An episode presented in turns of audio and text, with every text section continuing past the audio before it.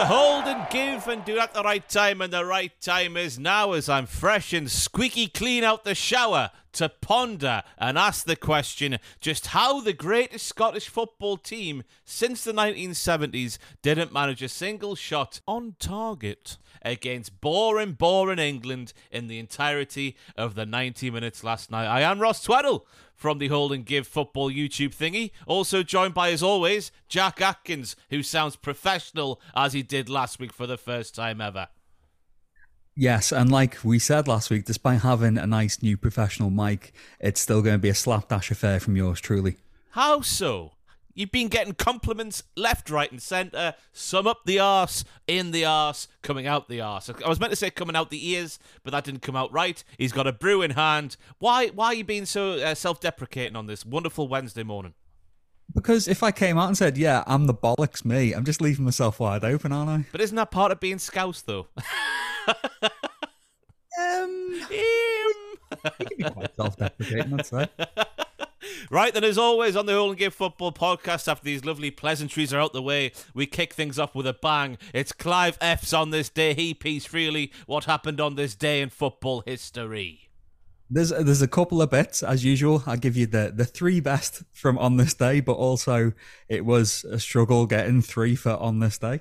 Uh, it's September the 13th, but in 1997, Ian Wright broke Arsenal's all-time goal-scoring record, bagging a hat-trick against Bolton, revealing a tee that said 179 just did it. Uh, Wright ended the game on 180 goals, breaking Cliff Bastin's record, which had stood since 1946. Wow, Cliff Bastin. That's a great name. That's in the same school as Clive F, that, isn't it? It's it, it, it's a proper, yeah, 1940s football player's name. Oh, Snodgrass over to Wilkins, and oh, Cliff Bastin, oh, he's put it in the net. I was going to say, though, didn't Ian Wright reveal the T-shirt a goal early? He he did after his first goal, where he tied the record at 178. Then his second goal, he got took it to 179 and then got a hat trick anyway. So it was, you know, removed all doubt. I love Ian Wright, mate. Do you love Ian Wright? I love Ian Wright. Oh, I love everything you- about Ian Wright. Do you remember when he had a chat show in the 90s? Vaguely, very, very vaguely. I remember his appearance on Top Gear, and I think it got referenced on there, and then that caused me a bit later on in, in a few years' time to go and have a look at it. Because his, his appearance on Top Gear was about him just being, as you would expect Ian Wright to be, behind the wheel of a car, and that is excitable. Well, I always I always enjoyed him as a player. He seems like a decent fella. He has a great eye for a really nice outfit. Um, he he's one of the reasons why I really want a gold tooth as well. So Is he still is he still rocking it these days? I know it was very much a thing when he was just sort of after retirement, I guess, that, those sort of years. Uh, yeah, I'm not too sure if he does anymore because whenever anyone sees him right now, it's that clip of him taking off his hat and singing his teacher, which still brings a tear to my eye. Oh, big time! It's the symbolism of the thing. It's just because he stood the, he stood the row or two below, so he stood looking up like he would have been when he was a child at Mister. Oh bollocks! I forgot his name. Pigden, yeah, Mister Pigden. I thought you was dead. Oh, Oh, what It's a guy! But it showed the guy with the way he takes his hat off straight away. It's the respect. Oh, Ian Wright's fantastic. Anyway, anything else that happened on this day when we pee the freely into the winds? so, someone who you'll also think is fantastic. So in 2004, Newcastle United announced announced that Graham Souness would take over as manager. I'll never forget this day. I'll never forget this day as long as I live because my math teacher at Chantry Middle School in Morpeth, um, I've forgotten his name, Mr. Morton. He was like a kind of, he was from the northeast. No, it wasn't Mr. Morton. It was the head teacher, Mr. Mitchell. He was out patrolling the uh, the, the school playground at lunchtime. I think I was in year seven at this point, and he came over and he was like, Ross, you'll never guess who the new Newcastle manager is. And I was like, who? Because I was, remember back then, I was fully on board about the concept of Martin O'Neill being the Newcastle manager. You know, when he was at Celtic doing good hmm. bits, they were getting the European finals. I was like, yeah, we'll get Henrik Larsson St James's Park. Everything will be fine. Can I just say, the portrait behind you makes you look a bit like Jason Lee. Oh, a wonderful, wonderful bit of hair on top of your head there, finally. But uh, anyway, he came up. He was like, "You never believe who the new Newcastle manager is," and I was like, "Nah, who is it?" And he was like, "It's Graham Souness. You've taken him from my Blackburn Rovers," and I was desolate. I could not believe my luck. What a It, it- it's not the obviously we know the reasons why he was brought in was to sort out the the the, the, the uh, what they call themselves Jermaine Jenas and Titus Brambles and Dyers the Brat Pack or something like they used to call themselves back in the day because used to go out on a Tuesday night in Tup in Tup Tup in Newcastle. It was to sort them out. But in terms of oh my god. It's another Liverpool legend coming into Newcastle and undoing the good work of a good man and setting the club back 10 to 15 years. It's a second example in a, in a few years there after Kenny Dalglish did the same to Kevin Keegan's team. But you say this, well, Kevin Keegan, of course, was you know a former Liverpool great himself. Um, Graham Souness also did that at Liverpool uh, when he took over as manager. He was all right for a bit. Gave an interview to the paper we don't mention. Everyone went, mm, "Graham, you tit," and yeah, set us back a good few years anyway. He regrets But- it though, didn't he? He said he regretted it in a very, fairly recent interview he did, he did on Sky, I think. Yeah. Um, obviously, when when he gave that interviews before, I was you know conscious uh, conscious of everything going on, and looking back on it, it's a terrible look. And there are people who were obviously engaged in football and engaged in Hillsborough and the politics of Liverpool and everything at the time who haven't forgiven him, and you know, f- f- fair dues to them. I mean, if there's one thing you're not going to do in Liverpool, it's exactly what he did. Yeah, exactly. Anyway, he's a tosser. know people still do it. Yeah, I know. Yeah, it, I've I've not got a single good word to say about Graham Souness, to be honest with you. I think he's horrible. Yeah, you did recently when he swam the channel. he did, that was very very good. Obviously, the, the the charity he was raising money for was a worthwhile cause. When you see the coverage, I think he did an interview on uh, was a BBC Morning News Breakfast. Uh, it was just that that pulled at the heartstrings as well. Um, but yeah, he was a, a bad football manager, and I think it speaks volumes that he didn't get another job after he left Newcastle. He took us back that far. I think Crystal Palace tried to appoint him. Uh, maybe when Simon Jordan was chairman, I think I've seen them reference that. But apart from that, I didn't really feel like he got back into football at all in terms of in the game, not just being a pundit. Yeah, because he left Newcastle, according to my notes, February 2006, and yeah, no more, no more uh, clubs he was in charge of. Do you know what happened when he left in February 2006? Did he go back to Turkey and plant that flag in the middle of uh, Fenerbahce's pitch again? I reckon he did that in the back garden by himself with his wife, going, "Yeah, go on, Graham. You're such a manly man. Yeah, go on, Graham. You sad prick." Um, but what happened was Glenn Roeder and Alan Shearer, the tag team tandem, the Hardy Boys, took over, and they lifted Newcastle from about 15th or 16th in the league where we were when he left, and we qualified for the Intertoto Cup, finished seventh. In from February to May, and what? And we won the. That's, where the picture of Scott Parker holding the Intertoto plaque with a face like a slap dart came from. The season before that, Glenn Roeder and Alan Shearer turned things around. That's how bad Graham Souness was. Glenn Roeder, God rest his soul, a fantastic man by all accounts, but he wasn't a very good football manager, was he? Um, he turned it around for, for all of uh, Graham Souness's terrible work. I wonder if it was a case then, and this isn't taking anything away from Glenn Roeder, but if Souness had Shearer with him, do you reckon the players would have played more for him, or do you still reckon it would have been just tepid football? He had Shearer playing for him. It was Shearer's last season, but Shearer. oh, God, ah, yeah, yeah Shearer- 2005. Yeah, Shearer was playing under the, the, the sort of first few weeks of uh, Glenn Roeder's tenure, but then that was that game away to Sunderland. We beat them 4 1. And I think it was Julio Arca tackled Shearer and he did his knee in again, and that was it. He was done. He was finished. Finito. But I think he was sort of like a player coach role. So I don't know. You assume Shearer would be doing that anyway, wouldn't you? The captain of Newcastle at the time. But if he if he starts grumbling, everyone's going to listen to him, and if he starts cheering, everyone's going to listen to him, isn't he? So Yeah. we'll never know. We'll one never thing know. we one thing we do know though, Ross, is that on September the thirteenth, twenty seventeen, uh, Marco Asensio missed Real Madrid's first Champions League game of the season after shaving his legs and getting an infection. Is that a thing you can do? Yeah, I don't recall this happening. Um, 2017 was a chaotic year for me, so I just can't remember anything about it. Um, to the surprise of no one, but yeah, shaved his legs, got an infection, had a big boil, and couldn't pull up his socks. Buy bigger socks, and that's what I would say. that's You- unbelievable, that though, because you know, been getting into the tattoo game recently. I have, and they've all been on my legs. I'm now trepidatious about getting the old the old dry leg shave before a tattoo. Now, really? Yeah. Ah, you'd be fine. after hearing this, after hearing this news about Marco Asensio, Don't worry, it'll be all right.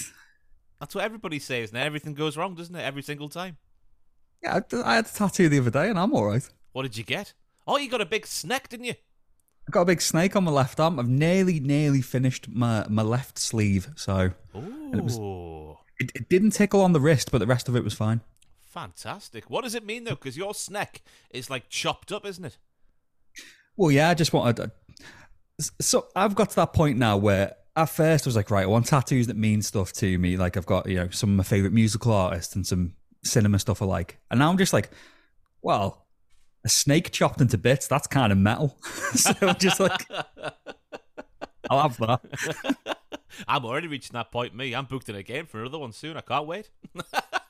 yeah, I'm I'm in again on Saturday, and then that's me giving it a knock on the head until about spring because I am skint and it's birthday and Christmas season coming up, so I've got to be sensible now. Yeah, priorities. And speaking of priorities, I don't know what sort of segue that was, Ross Twaddle, but we have Gareth Southgate in England, and his priority always seems to be picking Jordan Henderson and Harry Maguire, no matter what is going on in the world of football. Obviously, those two selections were always going to rile people up this time because Harry Maguire hasn't really played too much football for Manchester United over the past 12 months since Erik Ten Hag just made it very clear, I don't like you.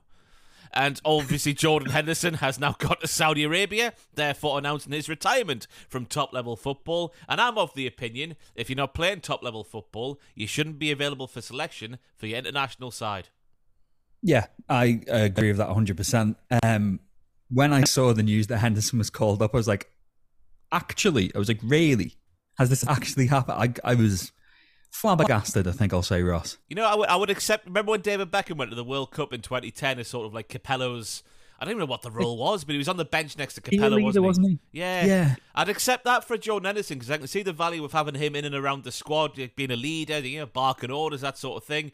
But hmm. to pl- to first of all pick him and then put him in the starting eleven as well as Harry Maguire away at, at well in Poland against Ukraine at the weekend there, and then putting on a sort of drab display was just Gareth Southgate lining up three massive sticks: the Henderson stick, the Maguire stick, and the boring football stick, and just saying, "Yes, come on, daddies."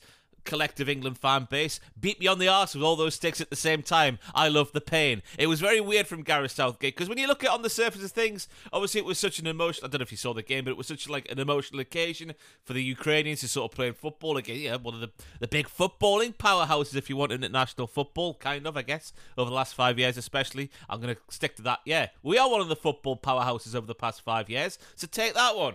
We are. So it was like a, a big emotional occasion. Obviously, the, the, tears in the eyes, all that sort of stuff. And it, I thought, it, if you look at the result, it's a decent point on the road. I think certain teams would have caved in that sort of atmosphere because it was very, very loud indeed. Um, but just the brand of football again is what people have been beating Gareth Southgate with for the longest, I would say. Because we've got, we know how talented this England squad is, especially going forwards. Uh, to be honest with you, I, sort of understand the Maguire pick because he's never let England down. We don't have too many centre halves who are just going to like who are head and shoulders above Harry Maguire. We've got the likes of Colwill. I think Tomori is the one who's been hardest done by. I think if it if he was picked on just sort of performances over the past twelve to eighteen months, I'd be picking Tomori over Maguire, and the first choice starting like centre back pairing would be Tomori and Stones. But he doesn't want to do that for some reason. Tomori's in the squad this time, but didn't get a sniff. It's very very strange, but I can see why he does pick Maguire but it's the boring football. It's the it's the shackles being put on that front six of sort of Rice. On Saturday it was Henderson, uh, Bellingham, Rashford, Kane, and whoever else is up front there. It's the shackles being put on them, which is the biggest stick he's getting beat with. And it just that performance on Saturday that fed into that even more, and the selection of Henderson and Hen- and Maguire made it even worse. So, what was your sort of an outsider looking in from the People's Republic of Liverpool of the entire England sort of fallout from the weekend there? Well, it, it won't surprise you, Ross, to um, to hear that I didn't watch any of the international stuff. I'm just not an internationals guy. If if it's this almost sounds fair weather, but if it's you know if it's the World Cup, I'll I'll tune in. But um, just hearing it, hearing the fallout, it's not like this was like you said. There's an embarrassment of riches. There's a, to not use the term golden generation. There is potentially a golden generation here. But it's not like back in the day when you had the headache of, oh, can we get Gerrard and Lampard to play together? He's picking, what, a 34 year old retired Jordan Henderson to start? It's ridiculous. Do you think, because I know you've been a critic of Southgate, do you think if he hadn't done as well as he had in the previous tournaments, obviously he's him and the team have achieved very great things. They've gone very far. Say instead of making semis, if they only got to quarters, instead of making, you know, if if they did a par for an England manager, do you think he'd be out of a job already? No.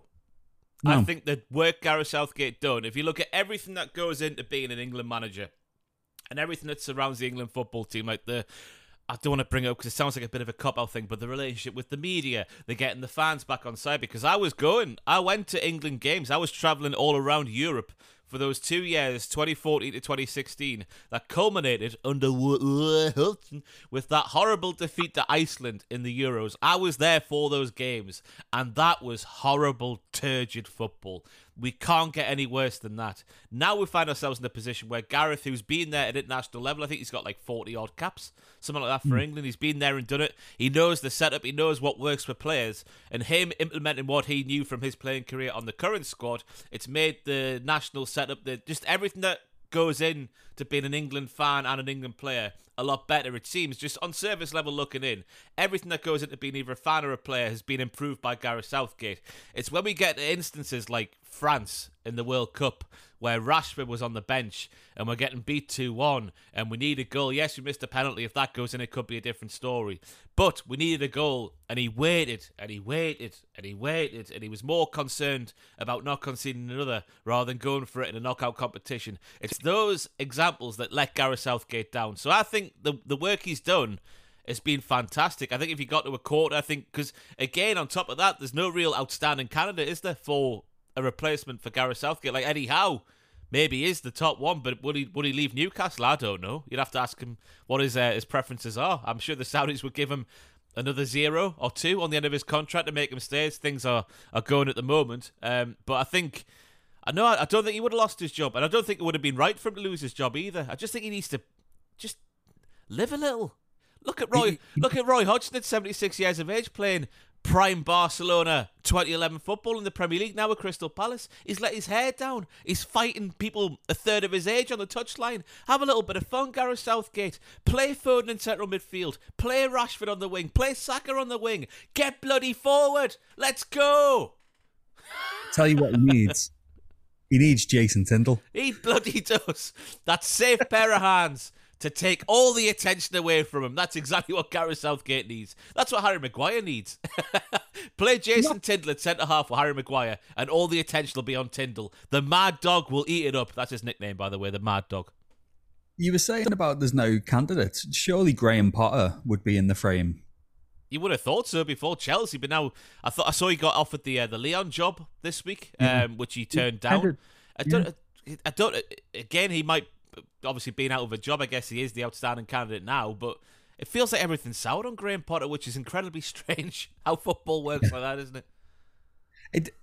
I don't. I don't want to pretend that I'm some kind of know-it-all about football, but as soon as he was uh, revealed as Chelsea manager, I thought, uh, I don't think this is going to work. I think it's too much of a leap. God, they had me hook, line, and sinker because I thought, oh yeah, the eight, the, the I forget how long the contract was, but the amount of money they paid for him, the long contract he got, the sort of like the the, the, the term project being used by uh, Todd Boehly and whoever else is uh, one of the high ups at Chelsea. I thought we're on for a few years of Potter, Potter ball mm. at Chelsea, but no, it didn't prove to be. But we go from Ukraine in Poland on Saturday. It's a point away from home. We're still going to qualify for the competition, which is what the goal was before the game. We didn't get sort of set back in that sort of like aim, that ambition, so it was fine. I thought the, the fallout from that game was a bit too over the top, to be honest with you. But we go on to his comments about Phil Foden. Uh, we might as well reveal my twat of the week. We'll go on to Jack Atkins' twat of the week in the twat of the week segment. But my twat of the week this week is Gareth Southgate when he was asked about Phil Foden's desire to play more centrally. He said, this is Gareth Southgate's words about Phil Foden wanting to play more centrally both for Manchester City and England. He doesn't play centrally. Well, we've got that in brackets because he doesn't overtly say that. He doesn't play centrally for his club, so presumably there's a reason for that. He said.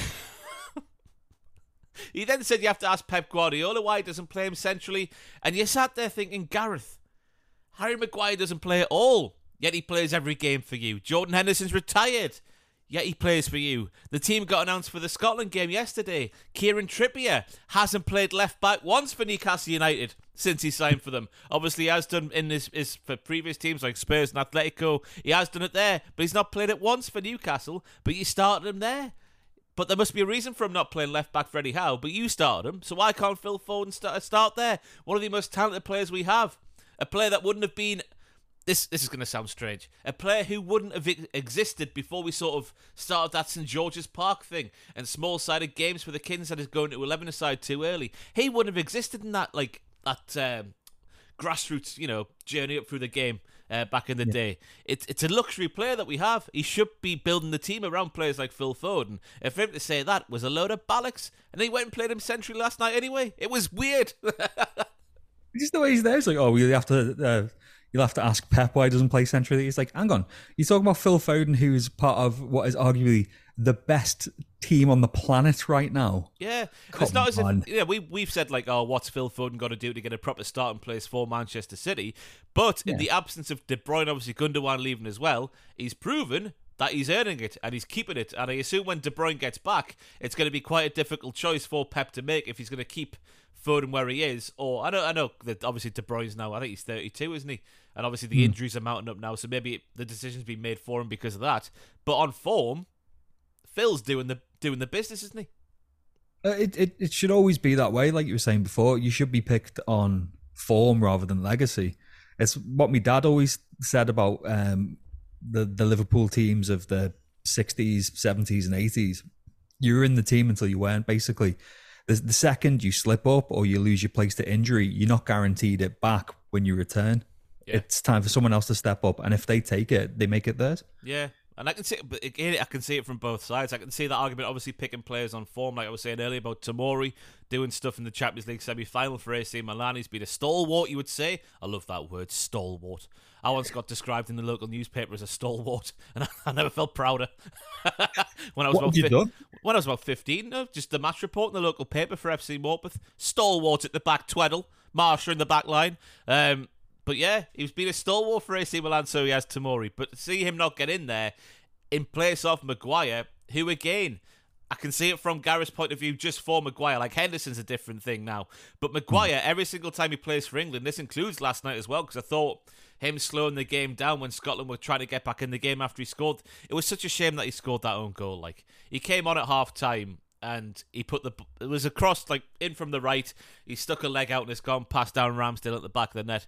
It was such a shame it was Maguire because for the first sort of 10, 15 minutes, maybe 20 minutes of the second half, whenever he got the ball, the Scotland fans were like going, hey, it's Harry Maguire, what a wanker.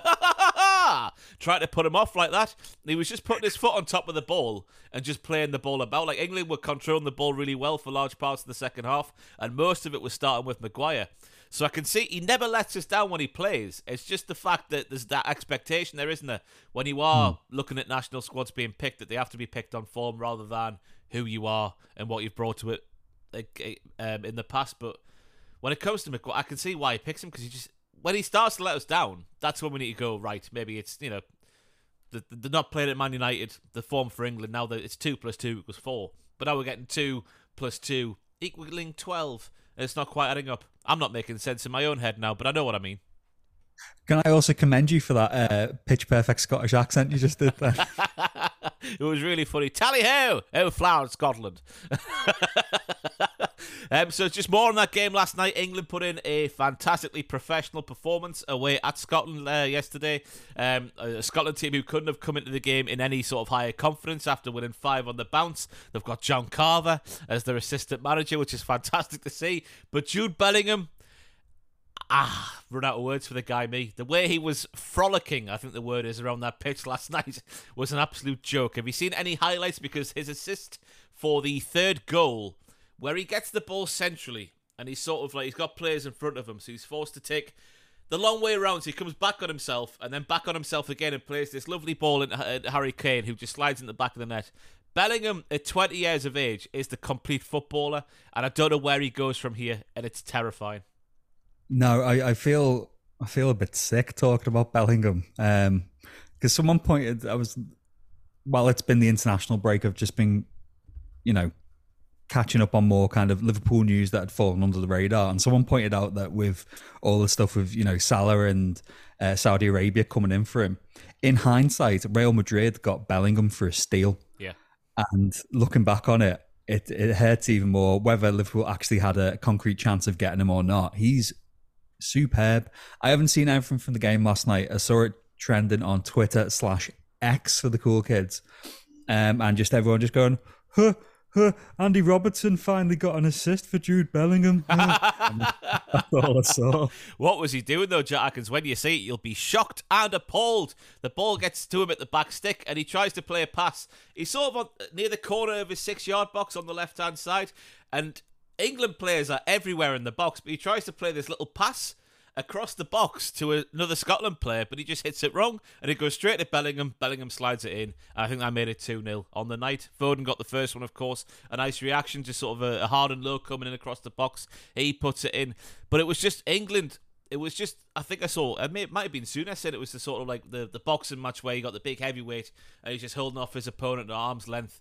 Like Scotland had ten minutes in the second half where where it was brought on by Maguire scoring that own goal. And then they had sort of 10 minutes of pressure where John McGinn, he could have scored a header, but it came off his shoulder and went over the bar. But apart from that, it was very, very easy for England, which was nice to see. Because I was thinking, oh, if there's one team, like one Scottish team over the past 20 years who's going to beat this English team, it's going to be this one. But it just didn't come even close to happening. Yeah. Yeah, it was very so, nice to see. But again, I think, again, I was just written, written down my notes here. I think the decision to bring on Maguire was wrong when there was so much scrutiny eh, for him in a game like Scotland away. He did so well, apart from his own goal. It was such a shame that happened. But you think, like, the reaction he was getting off the fans, the reaction he's been getting off the media, off social media over the last few days, especially the scrutiny he's been put under. He puts the ball in his own net. Could that see the man crumble? But it doesn't appear to be. Maybe he's just too dim to understand emotion. I think that's something we need to bring into account now. He's headed that many footballs. Is uh, is sort of like that emotional part of the brain just might be gone from. is that the way to say? It? So is some kind of just like robotic nihilist. He's a robotic nihilist indeed. Because how? Imagine being him. Because yeah, we get a little bit with YouTube comments and whatnot, and I'm a bit like, oh, I didn't mean to upset you, but he gets like a million times worse than that, and he's completely fine. He must be made of, well, obviously he's from Sheffield, isn't he? So he's made of steel to begin with, but he's made of emotionless steel. he's from the emotionless steel city of Sheffield. Again, obviously Tomori's on the bench, Colwill's on the bench, but he brought on Maguire at half time um, for Gehi, it was, who, because uh, Lewis Dunk had, oh, what a game Lewis Dunk had, by the way. That was like mm. a hmm. Terry Butcher game Lewis Dunk had last night. His uh, second cap in five years. I think he's made four squads altogether. This was like his second cap five years apart. He was unbelievable sticking his body in the way and everything. It was just a. There was nothing really moan about last night. So when England, you said when they were flying, what was the midfield then that was working best?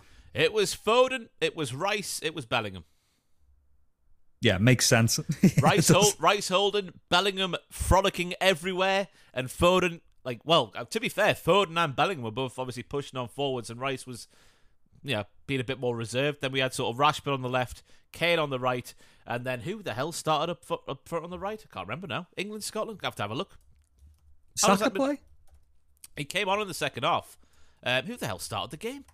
People are listening to this podcast going, Ross, what were you doing last night? I was watching the game of football. I can't remember who started up front on the right. Lineups. Where are we? Off oh, well, it's got Rice. Oh God, yeah, we had Rice and Phillips. So this is why we started. Rice and Phillips sort of holding. Then we had Foden, Bellingham, Rashford. But Rashford was definitely left. Foden and Bellingham were sort of floating behind Harry Kane. But in the second half, it went more with four three three. Uh, is what I was saying there. But I, I think the balance because Calvin, uh, Calvin Phillips looked a bit slow on the ball, which I guess was understandable because he barely I think he's now. I think I saw the stat that he's now played more games for England since he signed for Man City than he's played for Man City. That's ridiculous. It is awful. But again, he was all right. He was a bit slow, but Bellingham and Foden last night were unreal. Disgusting. Disgusting. Well, I, I, I take it you're excited for the future of this England squad then, as long as everyone stays fit and keeps their form up and even gets better. As long as Gareth just lets his hair down, have a, have a just you have to take the just just have a good time, Gareth. Let's just get to a tournament. We're getting beat maybe in a game. Just go for it. You know, no reg- no regrets is that famous tattoo said a, a fair few years ago now. No regrets, Gareth Southgate. That's the only thing that gets me about him. It's just how I can see why he sets up like that because in the Euros we had great success, like the, the 2020 played in 2021 Euros. We had great success in keeping things tight for an hour and then going for. it. Obviously, in the final we scored that early goal, but by and large, getting to the final, that game against Germany was a prime example of just sitting in for the first hour and then maybe getting a little bit more expansive for the final half hour. That's where you score your goals. Um, but I just wish that when we need a goal, just go for it. It just it's so frustrating. Like you only get one. Sh- is is One Direction said, not One Direction. JLS said, you only get one shot to make it right, and you might never get this moment again. And that proved to be the case, especially with France in the World Cup at the, the in the winter there. So JLS, Gareth Southgate, JLS. Well, it's it's it shows it shows our wavelengths because as soon as you said no regrets, I've just had no regrets by Robbie Williams just playing on loop in my head in the background. You know who else had just, a fantastic song called No Regrets? Dap, Dappy. Bollocks, did he? When I was at uni, right, I remember getting in a taxi in my first week of uni because I didn't know my way around Sunderland. And the song playing on the radio was No Regret by Dappy. And it, I think it might have got a number one. It's a hell of a tune. I don't like Dappy. I think he's a weapon. He is a human tosspot. But that song is fantastic. Enough about Daffy. What else have we got on the news?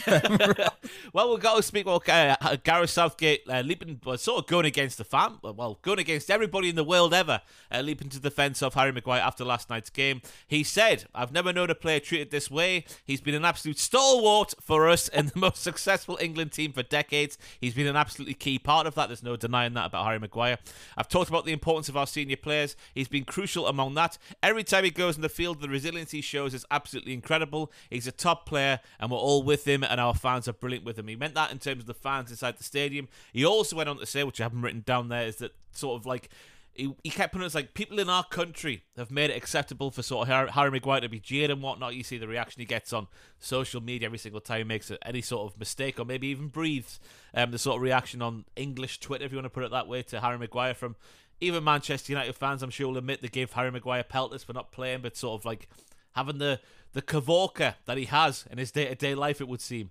Um, so Gareth Southgate once again leaping to the defence of Harry Maguire and sort of just sticking two fingers up to sort of like everyone who says anything bad against who could be his biological son. We'll learn after this interview. well, I mean, fair play. I nearly swore that. Fair play to Southgate for doing that because that's what you want from Magic. You, you know, if if like you said, if if Maguire is good for England and gives it his all, then what more could Southgate ask for? Um, as you were saying about the way that fans come up after him, I think it's like what you've alluded to before. That is kind of confidence borders on cockiness, and his decisions in the transfer window. It's it's easy to turn on a player because of things like that. So I, I, can see both sides of the coin on this. Yeah, so could I. But as long as he keeps doing the business for England, I've got no well, it's it's oh, it's weird because when the squad gets down to it, you you just sat there going, "How has he got on again?" But then again, he plays a game like he did against Scotland last night. He was absolutely fine. He helped the team when he came on in the second half to calm things down, and you let he's not let us down again. Long live Harry Maguire. wow. Okay. no, do you agree? Yeah, sure. Have have a wonderful life, Harry Maguire. We go from England to the hosts of Euro 2024, Germany, who this week announced the sacking of Hansi Flick following their embarrassing 4 1 t- uh, defeat to Japan, who, of course, were the team who knocked them out of the World Cup back in November in Qatar with a massive, well, I say massive, it was massive in the grand scheme of things, a massive 2 1 victory. Uh, it was their fourth defeat in their last five games, with the team uh, being without a win since March. Uh, losing to Colombia, Poland, and Belgium. Uh, obviously, I think Hansi Flick became the first ever German manager since the post was created back in the 1920s to be sacked, which is one hell of a stat. But I guess someone had to be first. Yeah. Um, I mean, oh, go on, keep no, going. You go, you go. I've said enough. I was going to say, like, I'm trying to think of the German squad itself, but they're coming to the end of a cycle. They're coming to the end of a generation. It was like after that great Spain team of the late noughties and the early 2010s, once that came to the end of the cycle and you had a few years of just being like, oh, there's a couple of lads there who can still do it at 34, but they were waiting for that next crop. I think Germany is stuck in that at the moment. And Flick obviously had big shoes to step into after everyone's favourite bollock scratcher, Jogi Löw, went. Loved the ball, scratch the nose pick, didn't he? he just didn't didn't give a crap and looked like he was in Roxy Music. So you know, fantastic. But um, I'm surprised that they've never sacked anyone since they said what the 1920s. That's a a hundred years of success. Yeah, 1926 is when the first sort of German like official manager of the national team was sort of installed in the post, and this was the first time one of them got sacked. Um, so that mm. shows how bad he's been. Um, they bounced back did the Germans with a 2 1 win over France on Tuesday with Rudi Völler in charge. Obviously, kids of the, the, the, modern day will know Rudi Völler as that random German man on the back row with the mullet of the EA. What, what's it called now? The new FIFA name? EA 24? That picture they yeah. put out of the. Yeah. Yeah, and it. It, it was only it was only because of the hairdo and mustache that you knew it was Rudi Völler because yeah. otherwise you'd be like, "Hang on, who's that? That looks uh, yeah." Yeah, he's one of Obviously, the. Sorry, Frank Rijkaard gobbed in his hair in the 80s, the dirty little bugger. And it was so bad because he's got the curly mullet. So after Frank Rijkaard spat on his hair, it's the way it's flopping about in the wind and the spits just sort of following the hair. It was disgusting. But he is one of the greatest German players of all time. He was the German manager towards the turn of the century. He was the German manager when Heskey made it five. So that shows how bad Hansi Flick was because even with Rudi Völler in charge, who again was the manager when Heskey made it five, he got a 2 1 win over France on Tuesday. Yeah. I don't know. Again, it's it's perhaps what we were saying before with the kind of the Shearer paradox of Newcastle. Perhaps the team are just like, we can't let Rudi down. Let's you know, let, us pull our fingers out because we're under the spotlight now. Yeah, That's the new man to bounce, isn't it? Yeah, they changed the German, uh, the German national anthem to the Kaiser Chiefs song. They, they slightly changed the lyrics that they did. Uh, Rudy, Rudy, Rudy, Rudy. Ha ha ha ha ha ha. A digga, digga, digga, digga. Ah ha ha ha ha ha. I wanted to see where you were going with that. I thought I'm not going to say anything, see if he continues, but you, you put all doubt to bed. And an update on this story from the Hansi Flick second to the Rudi Völler win over France on Tuesday. Liverpool manager Jurgen Klopp is apparently not looking to become the head coach of the German national team, and this comes to us from his agent. Apparently, the DFB, which is the German FA, uh, made Klopp one of their priority candidates for the job and were so gagging to get him on board they were willing to let him do it on a part time basis until the end of the current season, allow him obviously to continue his role with Dareds from De Cup. But speaking to Sports Chow, which is a lovely name, I think I've said that mm-hmm. right. Maybe it's Sports Cho. Either Sports Cho or Sports Chow. Klopp's agent, Marc Kosicke, or Kosik, Kosak. He's a sick guy. He, he played down talks, just saying his client would want to take on the job, saying Jurgen has a long term contract with Liverpool and is not available for the national coaching position, which I'm sure is music to your lugs. Yeah, because we've only got Klopp for a couple more years, and the way Klopp's done things in the past, when he finishes with one team, he takes a little sabbatical as a rest, as a pint, and then comes back. I can see him becoming Germany manager at some point, but definitely not after the season started. Definitely not on a part time basis, and definitely not while Liverpool are fighting on several fronts as well. It's it'd be too much for anyone to take on. If if he said just hypothetically, if he did say, "Yeah, I'll give it a go," Liverpool and Germany, how would you feel about that? Splitting the difference. I'd be. I don't know how we'd do it. I'd, I'd I'd rather Liverpool had his full attention, really. But um, I don't know how you can do it part time because obviously he'd have to go and watch players in the flesh and scout players across Germany. I don't know how he'd do it unless he just sent his underlings and his backroom staff. And then obviously, if he's doing it on a part time basis, then surely it's his Liverpool backroom staff doing it on a part time basis. It would just be too much of a an arsehole to do. Yeah, it did. He wouldn't have a day off, would he? Ever. No. And he'd probably take up smoking again. I think he gave up smoking, didn't he?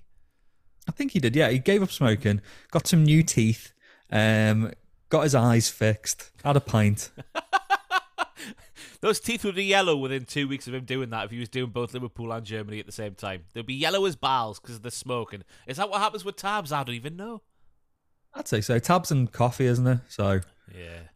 Coffee's a cruel mistress. Anyway, Manchester United winger Jadon Sancho has now removed the social media post in which he claimed he was made a scapegoat after being dropped by manager Erik Ten Hag for that game away at Arsenal last weekend. Sancho did have that tweet pinned to the top of his X account, but has now made the decision to take it down, which is adhering apparently to Manchester United's wishes. Uh, Sancho had a meeting with Erik Ten Hag for the first time since the post was made on Monday, um, which apparently went okay but apparently now he's going to leave Manchester United in January because he was linked or was the subject of a bid from the Saudi Pro League as Al Etty, you know what.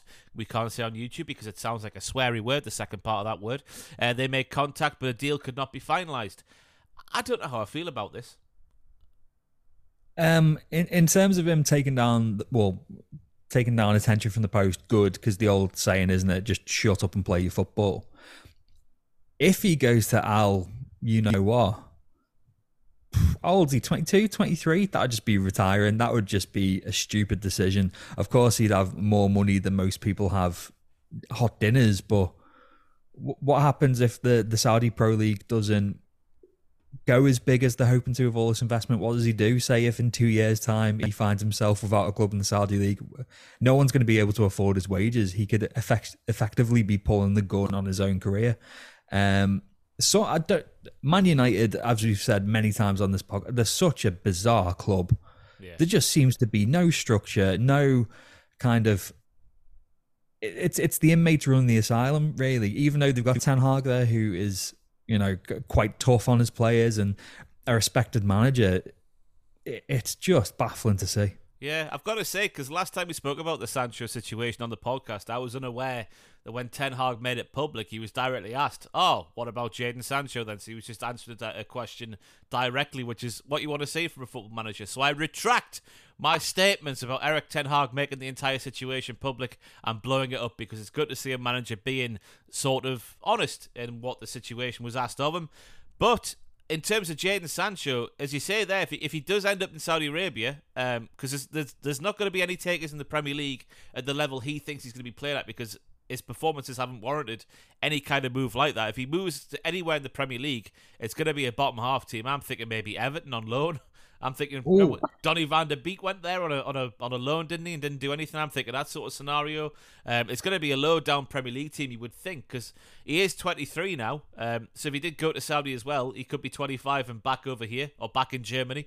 Maybe he could go back to Germany. Maybe he could go back to Dortmund because he was unreal at Dortmund. I think people forget about that, don't they? Just how good he was at Borussia Dortmund. Yeah, because the second they left, they went, "Oh, what's going to happen here?" And Bellingham stepped up, and it's like, "Oh, he's he's he's he's better." Um, I'd I'd take I'd take him at Liverpool, but again, it would be as a squad player, and he probably would. If if he spat his dummy out there, Jurgen Klopp would give him a firm boot up the arse. That reminds me but, of when Newcastle signed Gabriel Obertan, what you've just said there. Because I was like, I remember when we signed him, I'm going, oh, what the hell was signed him for? Like, all you see on social media and whatnot back in 2011 was Man United fans battering Gabby Obertan for being awful, signing that summer where they sold Ronaldo and then bought like Valencia and all that sort of stuff and Michael Owen. Oh, um, but yeah, I was like, my defense was, well, there's a reason Manchester United paid money for him. And he, he had he had like three or four good games for Newcastle over five years, but that was it. so, so, you saying you'd have Sancho at Liverpool reminds me. Obviously, there's a reason Manchester United paid the money for him. Maybe Klopp could unleash that potential once more. Yeah, potentially. I think I think every good player is linked with every top team. We were linked with Sancho at one point because, of course, we were in the the Dortmund connection helped. But like you said, there perhaps going to Germany could be good for him. But I, I just I, I fear that if he does go to the Saudi league, then you know if somehow we're still doing this podcast in 15 years' time, we'd be like, what happened to that Wunderkind, Ross? Well, it's time for the Jadon Sancho story.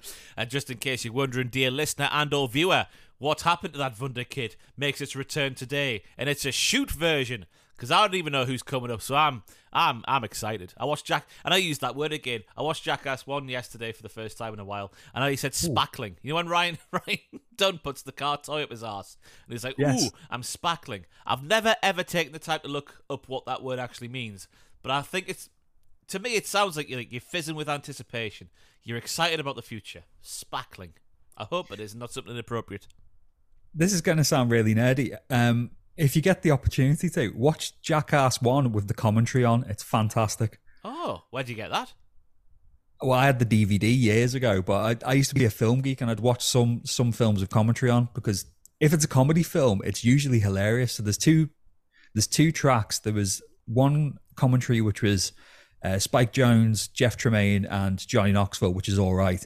And there's another one which is the rest of them, basically just being assholes for 90 minutes, just heckling one another. And yeah, it's good. Yeah, we've been making our way through the ones on Netflix. So we watched one, two, three, and then 4.5, which is sort of like a hybrid of what you see in the Jackass 4 and also like hmm. cutaway interviews with the cast as it's going on, like sort of background information because it was sort of it was filmed during COVID. So yeah, the initial lockdown back in 2020, so production was sort of split in half as like a pre-COVID and a post-COVID. So that was interesting. But I'll have to, I'll have to Yeah. check that out. There's there's like there's 1.5, 2.5, and 3.5 as well. There's Yeah. point fives for all of them. Up So- the point fives. Right. From the funny, we go to the arseholes because Spanish Football Federation President Luis Rubiales has been summoned in court in Madrid to respond to allegations of sexual assault and coercion against him following that unsolicited kiss we saw after the Women's World Cup final. Uh, Jenni Hermoso, who was obviously the, the, the lady in question in that incident, uh, filed a legal complaint against Rubiales earlier this month, which has been accepted by a judge in Madrid, and he's been assigned to a magistrative investigative uh, up whether to recommend the case goes for trial or is dropped. Uh, Rubiales will appear before that magistrate in Madrid as part of those proceedings on Friday, and I hope they throw the book at him. Yeah, it's uh, like the, the initial offense uh, was bad enough, but his conduct after it is just he's an asshole. I think that's the only way to say it. He's an asshole. yeah, and it's And no like surprise said- that Piers Morgan got the world exclusive on that. I mean, consider me shocked. Yeah. Arseholes love one thing, and that is fellow arseholes. But yeah, it's um, it, it's good that this has been kept in the public eye as well. Yeah. because it's obviously it's like we said, it was a shame for it to happen anyway. It's a shame for it to happen after, like we said, possibly the biggest women's World Cup final ever. But the fact that the sport is growing and this, provided they throw the book at him, this will help. I think the women's game grow because if they don't throw the book at him, then just people will just be like, ah, well, it's it's just the women's game. Who cares? Kind of thing, if you know what I mean. So I think this will be very important. Yeah, because ultimately, you know, uh, that behavior it it it, it kind of go on anyway, no matter what it is. But the fact Yeah. it was so like globally shown, a man in a position of power against what ultimately, like Jenni in her position as a player, compared to him being the president, is a subordinate, and him exploiting that position of power to do what he did. I think that being highlighted because it. it you don't want to think it still goes on, but it definitely does. We saw it with our own eyes. So the fact it's been highlighted in that way as well, I think it'll help things in all walks of life. Never mind just football. It's the uh, it's the arrogance of powerful men, isn't it? Really. Yeah. Tossers, all of them. Right, the top rated players in EA Sports FC 24 to give it its full title have been announced. Here's one for the kids. And also me, because I love the FIFA. Uh, with four world stars being uh, sharing the highest rank of 91. Ooh, up the FIFA ratings. Uh, Manchester City duo Erling Haaland and Kevin De Bruyne have got themselves a 91, as has France, uh, Francis Kylian Mbappe and Alexia Putellas, who is part of the Spanish uh, World Cup winning team from the women's game. They've all been given 91. Then we've got the likes of Benzema, for some reason, Courtois, Kane, Lewandowski, and Messi on 90, as do, and, oh, sorry, I'm going to butcher the pronunciations here. Oh, Alexa, be quiet. Sorry, she was just shouting at me there because I said something that must have sounded like her name. I've muted her now. Uh, we have Aitana Bonmati, Sam Kerr, and Caroline Graham. Graham Hansen. Is she Alan's daughter? Um, they've all got a 90 as well. So there you go. The top rated players in this, well, EA Sports FC. People are just going to keep calling it FIFA, aren't they? Fancy game of FIFA? Ah, come on, the FIFA. I'm that old that I still well. Um, ISS I- Pro. I was gonna say yeah, I was an ISS player on the SNES and the N64, so it'll always be ISS in my heart, not Pro Evo. And then Pro Evo changed its name to something else, didn't it? So yeah. I'm an old man, Ross. Yeah, Pro. Oh, the, the drop off of Pro Evo is one of the saddest things in human history. Red. I mean, what can I say about Merseyside Red that hasn't already been said? I remember Newcastle got licensed on the last good Pro Evo. Had like proper kits, and remember Michael Owen was on the cover. I think it was 2007 or 2008, around that sort of time. And ever since then, Pro Evo's just it's gone off the face of a cliff. What they've done to that game is horrible. Anyway, Lionel Messi is named the best defender in world football, so therefore we now know who officially is the best defender in world football. And Lionel Messi has said it's his teammate Tottenham's Christian Romero. He said, For me, Christian Romero is the ve- best defender in the world right now. Amazing performance tonight. Man of the match. This happened, this quote happened, I should say, after Argentina's. Argentina? I always do that on the podcast. Argentina's 1 0 victory over Ecuador.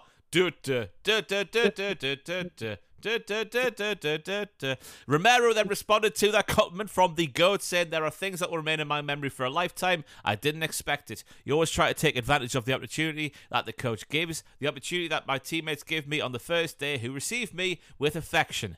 Uh, they welcome me, they trust me a lot, and I try to give it. I try to give back the trust to all of them. I am very happy and very grateful to all of them. Ah. Ah.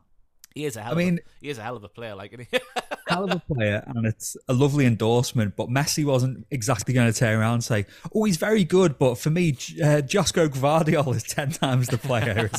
like, I just thought it was funny how it's a player who we might not have played against in a competitive fixture. You would assume yeah. so. Where was Romero? Where did Spurs sign Romero from? Christian Romero. I've gone blank on where they signed him from. God, it was from Italy, wasn't it? It was from Atalanta. Of course it was. So yeah. he, he, won't have played against Messi in a competitive game. Because he went from no. he was at, he was at Juventus. I didn't know that between 2019 no, and 2021. No. Yeah. So they may have played. May, uh, maybe a chat. No, he, played. he made no. Well, this is obviously league games. He played no league games, no league goals for Juventus between 19 and 21. Alone, 1920 season at Genoa. Uh, alone at Atalanta. Maybe he had a Champions League game against Messi potentially. I don't know can't be asked to look either. but he's a wonderful player. but those kind of endorsements, like you said, if you've got a player who's considered the best of his generation, maybe the best of all time, saying you're mint, that could add like take you to the next level, at least for the time being. And if his form continues, yeah, good, good on Messi for saying that. Nice man, Lionel. Yeah, and he's already popping them in the top bins at Burnley away, so the sky's the limit now. Paul Pogba has been suspended from playing after Italy's, Italy's National Anti-Doping Tribunal revealed the Juventus midfielder returned a test with higher levels of testosterone. The France international was no new substitute during the game at Udinese on the 20th of August when he was selected for a random piss test after the match. That every time you hear a football player speak about that, they say it's the worst thing about being a footballer. Just how long it takes. Yeah. You got to stand there and you can't have a drink. You just got to stand there and wait for it to happen. have you ever done a piss test, Ross? No. No. Have you? No. Fantastic. Wonderful podcast content. Let us know in the comments down below if you have ever done a piss test. Uh, Juventus released a statement saying basically we acknowledge what's gone on, but then they said the club reserves the right to consider the next procedural steps, which you would assume potentially could be the sacking of Paul Pogba. Pogba will now endure, endure a trial and the testing of a backup B sample. He risks uh, risks a suspension from the game for two to four years if found guilty of using testosterone, a hormone, a horm- oh my god, a hormone which increases athletes' endurance.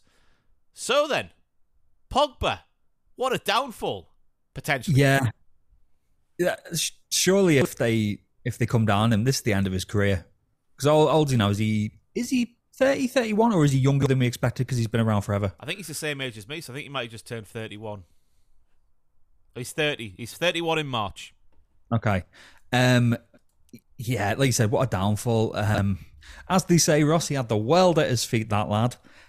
But anti-doping, it's um, it, it's not to be trifled with. If they find even anything, they'll come down on you. We've seen examples in the past where people haven't registered, you know, the actual prescription medicine, or they've taken was it Kolo Touré who took uh, one of his wife's diet pills and got flagged up for it. So you, you can't piss around with it with legal substances. Never mind, like you said, if there's the potential to have uh, testosterone in there, then if he has done it, then he, he's he's got to be banned. Is there the potential that he's just not had a wank for a while? is there the potential? Well, it, if that is the case, then surely that will come out with the B the, the B sample. The B sample. Uh, anyway, yeah, that again, obviously gaining an unfair advantage, I guess, is where this falls into line. Obviously, testosterone making you, as it said there, for the endurance and I guess strength comes into play as well. So I hope he hasn't, because I like Paul Pogba, me, as the fire Oh. engines arrive in the background. I don't know if you can hear that. I was going to say, I bet Graham Souness is at home having a big wank over there. Fabulous, he's saying. He loves that word, didn't he, Graham Souness? Fabulous. Anyway, Virgil van Dijk has been hit with an additional suspension and a £100,000 fine by the FA for verbally abusing match officials after being sent off rightfully in Liverpool's 2 1 win at Newcastle last month. Uh, van Dijk was sent off, of course, for a foul on Isaac, which was deemed to have denied the Newcastle forward a clear goal scoring opportunity, which it did. The Liverpool captain, who served an automatic one match ban for the straight red card, refused to leave the pitch straight away and was then seen swearing at the fourth official. And after admitting a charge of breaching FA Rule E3.1, Van Dijk was given an initial game suspension and a fine by an independent commission. As a Liverpool fan, up the Reds, on the Kop, and all that sort of stuff. Thoughts on this one? Um, fine. I, I'm I'm I'm fine with this. Um, it was definitely a red card, like you said. He lashed out. Um, he's not known for getting reds in his career. Obviously, he's lost a bit of his pace. He's not quite the player he once was. The only thing is, and it's the same thing we say all the time, as long as this becomes consistent, I'm fine with it. Because players are always going to swear at refs because they're emotional. Like, you know, it's it's it's like being shocked. Say if someone slapped the back of your head, you might just say it, you know, f off out of just reactions. Um, but it has to be consistent. I don't want to see things like we've already seen it this season where it was like, oh, you know, if you're gonna Uh, mime a, a card, you'll get automatically booked, and that's already gone by the wayside in some matches. The things with things like this, where's that hundred grand going? Yeah, I know. And why is it only a hundred grand as well? Like, obviously, a hundred grand is a cataclysmic amount of money to people like you and me. But to Yeah. Virgil van Dijk, that's half a week's wage. Yeah, But again, But your point of where it's going is a if it's getting reinvested in grassroots football and that sort of stuff for the betterment, you know, of the English FA, good. But if it's going in the back pockets of the big wigs at the top, not good. No, and this has already been a season where trust in the PGMOL has diminished for many people, especially Liverpool fans. So I don't know. Like we've, we've said it so many times, referees deserve protection. They don't deserve to be absolutely abused on the pitch, but they have to be competent at their jobs as well. And this is, uh, it was also announced that um, Liverpool's favourite referee, Paul Tierney, will be in charge of VAR for our game against Wolves at the weekend. So it's ridiculous now. But back to Van Dijk, yeah, as as long as this becomes the norm and we see more examples of this through the season, fine. If this is a one off and Van Dijk's the only one who gets this, then I will be very angry about it. you, there might be people that listen to this going, "Oh, that's just a Liverpool fan saying, you know, protecting their own." But that is the consistency is the big issue. As you say, Yeah. the stuff with the yellow cards, we've seen such inconsistency with that. This new rule about the two people on the touchline. How many teams are allowed two people on the touchline? Because you know it only seems that certain teams are not. Mine being one of them. The consistency is the issue with every single law they bring into the game. They- They're, they're Yeah. never consistent about anything.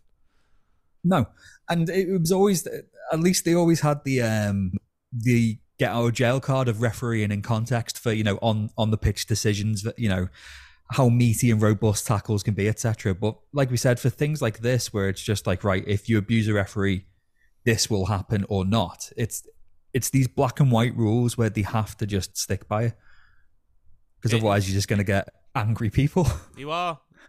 We do away with human refs. We don't need them anymore. That's what I say. Yeah, give it to um going back to international superstar soccer on ISS for the Super Nintendo. I've probably released in like 1994. If you put in the Konami code up up down down left right left right BA start, it turned all it turned the referees and linesmen into dogs. So I did not know. ISS Pro is a little bit before my time, to be honest with you. Like when I was getting into football games, I remember the first one was the Champions League game for the PS1 for the 99 2000 season. I don't know if that was in line with ISS Pro or not, but that was my first one. Maybe my mum just didn't buy me it, and I just wasn't exposed to it.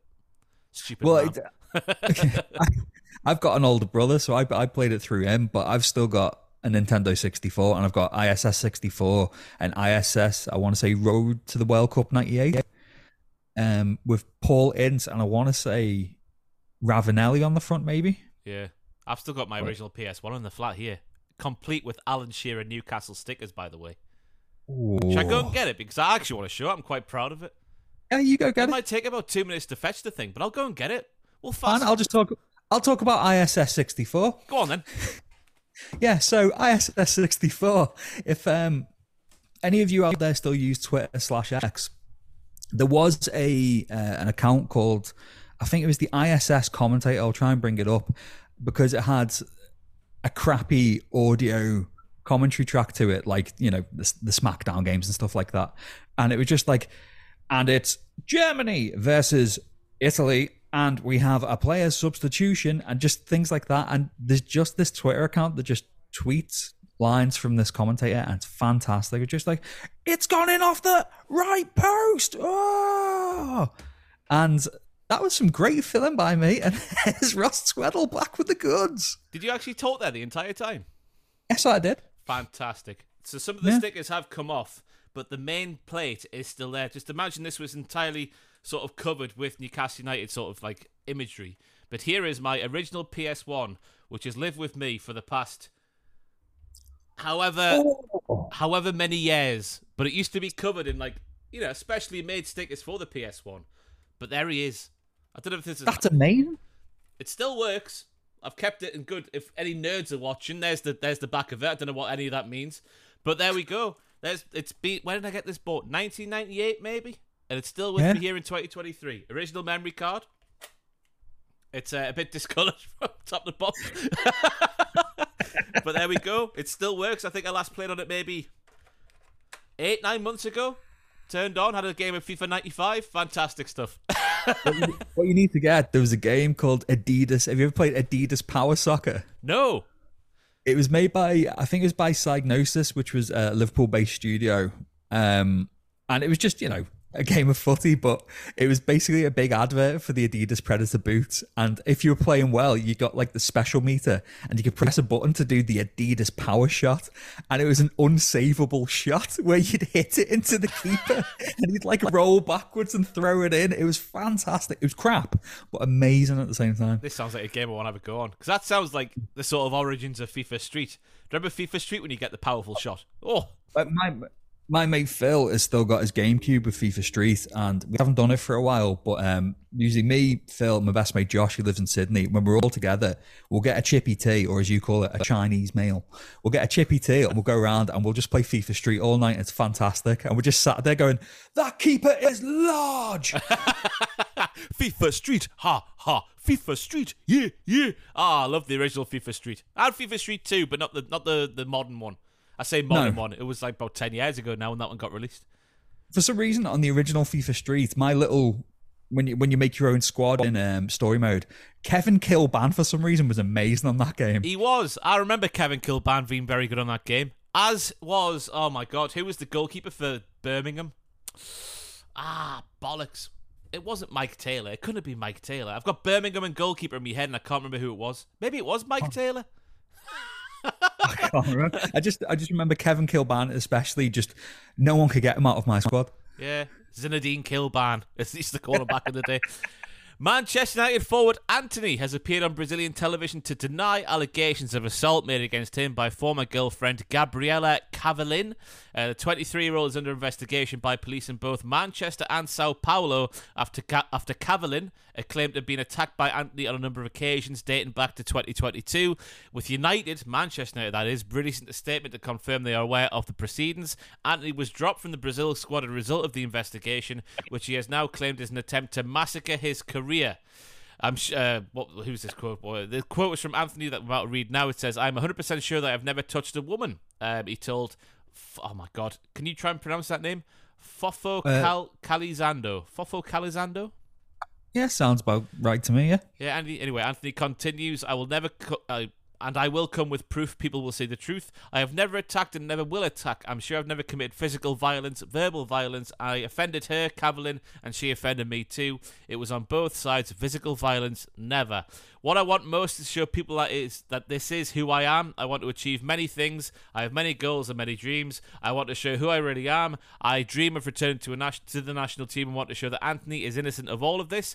Um, asked where he feared like his Manchester United con- uh, contract being uh, terminated as a result of this, uh, this, the recent allegations. Antony then added, "It is something that doesn't cross my mind.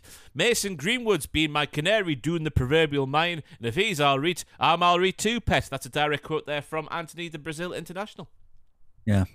That wasn't Um, really that second bit there, which is added on by me for comedic effect because Manchester United are weird. it's it's hard what to say on this because Yeah. if proof does come out that he has been abusive to his girlfriend, then Man, Man, they'll keep to- they'll keep him on, Jack. They'll keep him on. I mean, yeah, they will, but you'd like to think that they've learned from the Greenwood thing and just kind of release him for his contract and send him away. And if he is exonerated or whatever, then move on from it. But uh, again, un- until until we know more about this, can't really say anything definitively. But you just hope that he he hasn't for everyone involved, really. Yeah, Man United have added to this story by the confirming that his well Antony's return to the club has been postponed. They put a statement out saying Manchester United acknowledges the allegations made against Antony. Uh, we as a club uh, condemn acts of violence and abuse. Uh, we recognise the importance of safeguarding all those involved in this situation and acknowledge the impact these allegations have on survivors of abuse. Two other women, uh, on top of this, have come forward uh, making statements claiming Antony was violent towards them. And a statement again had to be released by Antony, which read, I have agreed with Manchester United to take a period of absence while I address the allegations made against me. This is a mutual decision to avoid distraction to my teammates and unnecessary controversy to the club. He goes on to reiterate his innocence in that statement once more. Again, we'll have to wait and see what happens with this one, but it's uh, so soon after the Greenwood one and it being you know involving a Manchester United player and how they handled the Greenwood situation. It's not the it's not the best thing to see, is it? No, it's it's not nice regardless of who's involved. It's not nice regardless of the industry involved, but um and and this might not be the thing to say, but Man United need to kind of get a hold of their players if they've got so many I don't know, like rash players, I think is the only word that comes to mind in the private lives and stuff like that. It's I don't know, so something something needs to change. Yeah, big time. We go from that sobering news to the highlight of the week here on the podcast. It's the normal older we do things, and we go from the football news of the week to the highlight of the week. Jack Atkins, I'll let you go first this time. What is your highlight of the past seven days? Um, this was a really nice one. It was I don't know if it made the rounds really outside of Liverpool Twitter and Liverpool news, but um, Liverpool when we sold we, we sold off our old training ground of Melwood and it was to be redeveloped and our players and the training facilities moved to the AXA. But the club have U-turned and bought the ground back, and it is now a proper training facility for the women's team.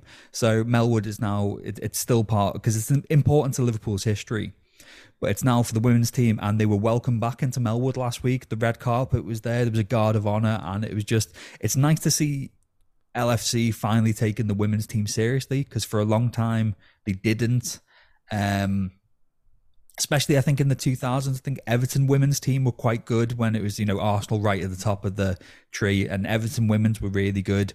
Liverpool never really took it seriously. But now, obviously, we've got Missy Bo Kearns and she's amazing. But it, it it's nice that they've finally thought, oh, rather than sending them to kind of train and play the games at Tranmere, you're, we're a multi billion dollar club. We, we should be able to run this no problem. And it'd be nice to see some more investment. Are they like So an was actual actual part really of the football club? What was that? Sorry. Are they actual like part of the football club, or are they like standalone football club, the women's team? No, they, they are part of the football club because you know when there's the kit launches and everything, it's the men's and women's teams launching it. Um, but it's just for some reason we just never paid attention to it from a from a business point of view. But it's yeah, it was really nice scenes. Did the club buy it back off Carragher and Fowler? Because I'm sure I read a few years ago that Carragher and Fowler have like purchased Melwood after you know you moved to the new one. Yeah, because well, Fowler's always been involved in property development because it was one of the the chants in the nineties. It was "We all live in a Robbie Fowler house, a Robbie Fowler house." Him and McManaman basically, as soon as they made any money, someone said property, and they went, "Yeah, fine." Um, and I think as well, I d- I didn't get the quotes up, but as well as being the home for the Liverpool women's team, they are still going to do things with the community there and um, helping you know kids who might not have uh, access to really good footballing facilities. So it's it's just nice all around by the looks of it. Yeah, big time. That's wholesome news, isn't it? For the highlight of the week. My highlight Yeah. of the week is just something that's got so much sass. There's the link on there if you want to click a jack and so you can see it with your own eyes. But basically, Ronaldinho has recently been involved in a Barcelona Legends like friendly game. There was a pitch invader after the game, and that sexy bastard himself has just dropped the shoulder to evade a pitch invader. The footage, as I'm going to play now, will speak for itself if you're watching on YouTube. If you're not, just imagine Ronaldinho from 2006 dropping a shoulder, but there being no ball at his feet, but instead a pitch invader entering his personal space.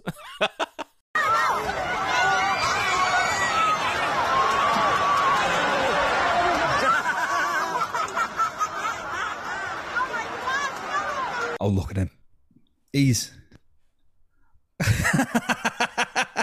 it's world class, Jack Atkins. He has not lost a step. All that shagging in the hot tubs that he does every single day of his life for the past 25 years, it's not catching up to him yet.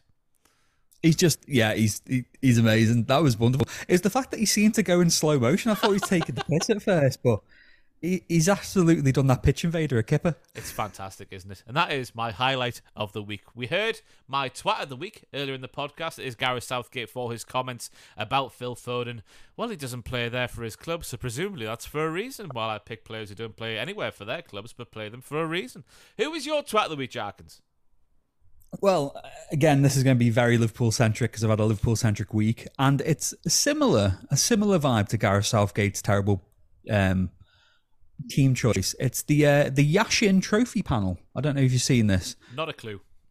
As part of you know the Ballon d'Or, you got the Yashin Award for the best goalkeeper, and uh, Alisson wasn't in the running for best keeper, and that's fine. It's subjective, but you know, regardless if Liverpool had a bad season or not, Alisson is potentially the best keeper on the planet.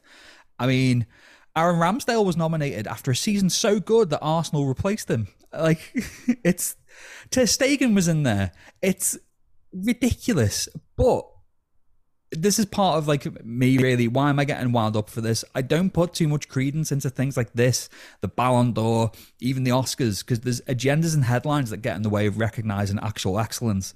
Like with the ballon d'or i don't like the fact that it's just like oh well he scored 50 goals so he's the best. It's like what about defenders? What about midfielders? What about keepers etc uh, awards are bollocks at the end of the day. If, if you could trophies if you're going to play for points or if there's a tournament and you win something that's fine. But an award is too subjective. And this how is Alisson not in the running for the best keeper on the planet when in my opinion and probably the opinion of a few neutrals if he's not number one he's in the top two He's up there for sure. I mean, I can see why both Ramsdale and Ter Stegen were also nominated. That- That's not discrediting. I know Ramsdale dropped off towards the end of the season, but before that, he was amazing.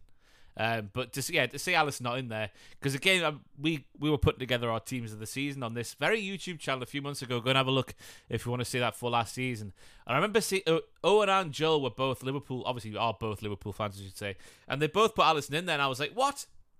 Are you joking? They had a crap season. What are you talking about? But then when you go back and look at Alisson's performances in a vacuum, he was outstanding, wasn't he? he was our player of the season. He's he's the only reason that we managed to kind of claw anything back from her. Because without Alisson, we would have been bollocks last season. Uh, again, it's my Liverpool bias is showing through a little bit, of course, and like you said, not taking anything away from Ter Stegen or from Ramsdale, but it's just a bit mad, isn't it? Yeah, it is a bit mad. Hopefully, he gets his flowers soon. Hopefully, hopefully, when Liverpool win the Premier League again this season. what a load of bollocks. Anyway, it's time to debut a new segment here on the Hold and Give Football podcast, which I've titled Welcome to Brighton and Hove Albion fullback Pervis Estupiñán. What are you talking about?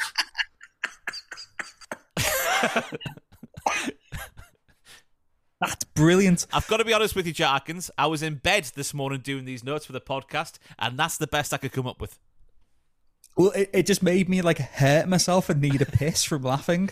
Um, That's the second but, time I've done on the on the it's the day job we do wrestling coverage just in case you don't watch it. And I made my po- podcast host Matthew, little Matthew, I made him need to go for a poo. He was laughing that hard last week. I'm on I'm on great form in terms of getting external body things out of people. That made no sense. But you know what I'm trying to say. What were we going to say? well, I was going to say I've, I've got to give a shout out to uh, Jordan Powell on Instagram because he he DM'd me in the week saying, you know, pitching this as an idea. Um, and I messaged you forgetting that you were on holiday. So you only got back to me this morning as you put in the notes together and you went, Sound, let's run with it. So I messaged them back saying, Yeah, send us your uh, your spicy take, but I haven't heard back from him. So don't worry, we'll get around to it when you send next, it. Uh, next week, his spicy. So basically, what the segment is, we're going to take a yeah. spicy take. If you saw the tweet at Hold Give on X, if you go on, yeah, if you go on the YouTube channel, there'll be a little website link there. There'll be a link then to the Twitter account. If you go on there, and I asked for people sort of like their rash football opinions, what has been, what is currently a rash football opinion. We're going to pick one a week, and then we're going to have a little chat about it. Maybe laugh at it, maybe agree with it. Well, got one here this week from Ad at ad underscore 34SZN, who says Ryan Giggs is massively overrated. Only hit 10 plus goals in the Prem in two seasons, and Cesc, Kevin De Bruyne, Beckham, Bergkamp, and De Silva all have better assist to game ratios, and it's just the players from the top 10 in assists. Only thing he has is longevity and being peak in United ter- teams, and being in peak United teams. Now, we picked this one because I think a lot of people obviously love Ryan Giggs. I agree with this one though. We're going to kick things off in a weird way because normally we'd probably laugh at these how poorly aged some of these opinions have aged over you know since they were made. But I agree with this one. I go back to that little argument Gary Neville and Jamie Carragher were having on Sky when they were picking their combined Manchester City and so Manchester City 23 and Man United 99 like combined 11 and Carragher was like, "Well, yeah, Giggs only had like two or three goals. Yes, he's a he was there for ages, but in terms of numbers and whatever, overrated." I want to agree with you. And as a kid, despite being Man United's, you know, one of the focal players, I, I really, I loved Ryan Giggs as a player as a kid. I should say, there's like there's two Ryan Giggs for me. There's the Ryan Giggs who, to steal a phrase from Micah Richards, burst on the scene. Then there's the Ryan Giggs from like the turn of the century onwards. There's three. There's three Ryan Giggses, right? There's three. There's the first one who burst on the scene, the jinky winger, the fa- the fantastic, you know, free flowing football one. There's the second one who dipped off. Then there's the third one who, with age, more centrally, all that sort of stuff, was taking the piss. So there's that lull in the middle, which I think weighs Ryan Giggs down. That's yeah, how I feel about I, Ryan Giggs. when I think of Ryan Giggs, I do think of, like you said, the, the player who burst into the scene. You know, the the the fanny part and as we call it, hairdo, the hairy chest. Um, part of this though is I think opinions have changed on Ryan Giggs after it's emerged that in private he's a bit of a twat, to put it mildly. Um, because I think part of it was that kind of appeal in the nineties was, oh, you know, he's a wholesome, you know, Welsh lad who's done well and he plays good football and he's a good role model to kids and he's a good player in a good team. But once the kind of you know the, the curtain was lifted and everyone was like, "Oh, he's a knobhead." Actually, let's go, let's go back and look at it. Was he as good as we all thought he was? Again, taking nothing back from it. You don't stay in that Man United team for as long as you do without being mustard. But yeah, in terms of like you said there, compared to other numbers, it's if you're going on the numbers alone, it's not great, is it? No. No, no, no, no. I'm sure the comments will be happy about that one. But there we go. That's what the segment's going to be. It could be your opinion next week if you reply to that tweet at holdgive on x.com. And then we might pick it. We'll pick one a week and then we'll, we'll make our way through them. So there we go. That was the brand new segment on the podcast to give it its full full title. Welcome to Brighton Hove Albion fullback, Pervis Estupiñán. What are you talking about? It's time for my favourite segment now. It's what happened to that Wunder kid. Are you alright there? it's, ah, I, I love a convoluted crap. And if you want to make a jingle for these segments, please, ross at holdinggive.com. Use royalty free music so we don't get copyright claimed. Um, I'm accepting all, all offers. Uh, so, what? who is the Wonder Kid this week? Fill me in, Jarkins. Craig David, me. So, I'd alluded to this one a few weeks back. And again, not every Wunderkid was going to have the potential of a Pato or a Bojan. But this week, we're talking about the curious case of David Bentley. Oh, I fell out of love with the game. that was a really good impersonation of him. Um, I, I think part of Bentley's problem before I get stuck in was it was the weight of England playing a big part in his story, which we'll get into. So, obviously, product of the Arsenal Academy, Bentley signed a senior contract of Arsenal in September 2001, weeks after his 17th birthday. He'd have to wait until January 03 until he got his senior debut, as this was still that Arsenal side. And he could play anywhere in the front three. I think he was intended to play as the second striker for Arsenal. He could play attack and mid, he can play on the wing. But like I said, 2003, Arsenal still had Pires, Ljungberg, Bergkamp, Henry, etc. So he wasn't going to be able to force his way into that team. Um, he would score some amazing goals. There was the FA Cup chip against Middlesbrough, um, which was the highlight of his Arsenal run, really. And he'd go out on loan to Norwich for the 04 05 season. At Norwich, 28 apps, two goals, five assists in all comps, which isn't bad, but Norwich got relegated and Bentley missed several months with a knee injury. He'd returned to Arsenal, would hand in a transfer request in search of first team football, and would later admit he had lost his enjoyment for the game amidst personal problems around this time. So it's it's it's already seeming like it's the kind of we've seen it time and again, young, prodigious talent, eh, you know, big spotlight, and already the the kind of money and pressure getting to him because he'll admit that you know early in his career he had a, a, bad gambling addiction as well. So it was the kind of the pressures of fame. But anyway, he handed his transfer request to Arsenal, didn't get a permanent transfer straight away. 0506 joins Blackburn on loan, uh, and the deal became permanent in January 06. But that first season with Blackburn, Rovers finished sixth. Bentley got five goals in, thir- in 35 appearances with a hat trick against Man United to his name. And he's 21 years old at this point, and everyone's like, okay, this is looking decent. Arsenal have let something slip here. 0607, even better. 22 years old, hits form. 51 appearances, seven goals in all competitions, uh, including, as you were saying last week, a swaz against Salzburg in Europe. but then here's where it started to get a, to go wrong for, in my opinion, because they were calling him the next Beckham he was young, handsome, English, and could swaz them in. A dead uh, ball specialist with the right foot. Of course, and even when he played for the under 21s in England, he had the number seven shirt and all that kind of stuff. He and kicked the ball like Beckham as well. He had that motion with his arms flapping like a bird. Yeah, he, he definitely styled his dead ball technique on him. Uh, but like Steve McClaren even said he could be the next potential Beckham after calling him up to England B in 2007. And how are you going to live up to that? It's it's it's it's tough. And then he didn't do himself any favors. Uh, Bentley was called up to the under twenty one England squad for the Euros, pulled out citing fatigue, and Stuart Pearce was kind of like, mm, mm. okay. Uh, and the, the image was soon painted in the media that Bentley thought he was bigger than he was. I remember when he was a player thinking, oh, he's a bit of a cockney white boy knobhead, really. Well, he had the hair, um, didn't he? He was always had the, the slick back hair or you know highlights and tips and that sort of stuff. Little goatee I can picture on his face as well. Yeah, and what was it?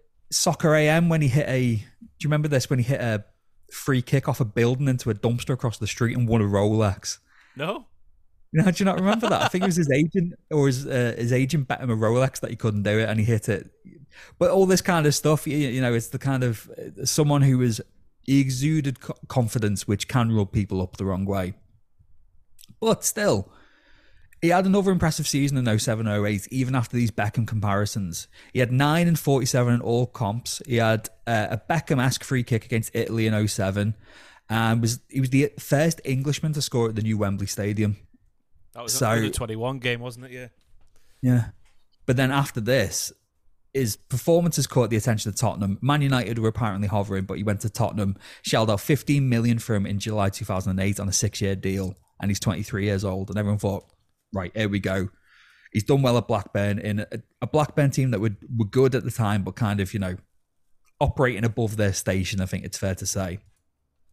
Comes into Tottenham, uh, started strong, hit a thunder bastard against Arsenal in his first league goal. By the way, if you're not seeing that goal, kids, my God, he's about 40 yards out. Almunia is slightly off his line, and he just hits it up in the air, and it dips perfectly into the goal. With, with no run up or anything, because the, the ball, I can't remember who goes from, I think Jenas to Modric to someone else, and the ball doesn't touch the floor. And yeah, David Bentley, one touch, volley. No power or velocity of like like like his body momentum behind it, but he just it was incredible goal and still holds up to this day. But after this, his form dropped and he found himself in and out of the squad. So that first season, 35 appearances, two goals. Not a great return for 15 mil in 2008, but still 23 years old, adapting to a new team. Okay. 09 010, he makes 15 league appearances and he'd been pushed out of the squad by Aaron Lennon because yeah. Aaron Lennon at this point was absolutely mint. So yeah, uh, 20 for some reason I've got 24 and 3 in all competitions. Yeah, 24 appearances, 3 goals in all competitions, 15 in league appearances. January 2011, he joins Birmingham on loan, starts strongly, loses form. You know why his Spurs career didn't work out, by the way, just by, before we get into his teams after Spurs? Go on. It's because he wore the number 5. Do you think? Yeah. You know, you're never going to succeed being a winger with number 5. What about remember when Clint Dempsey had, had was it number two? Exactly.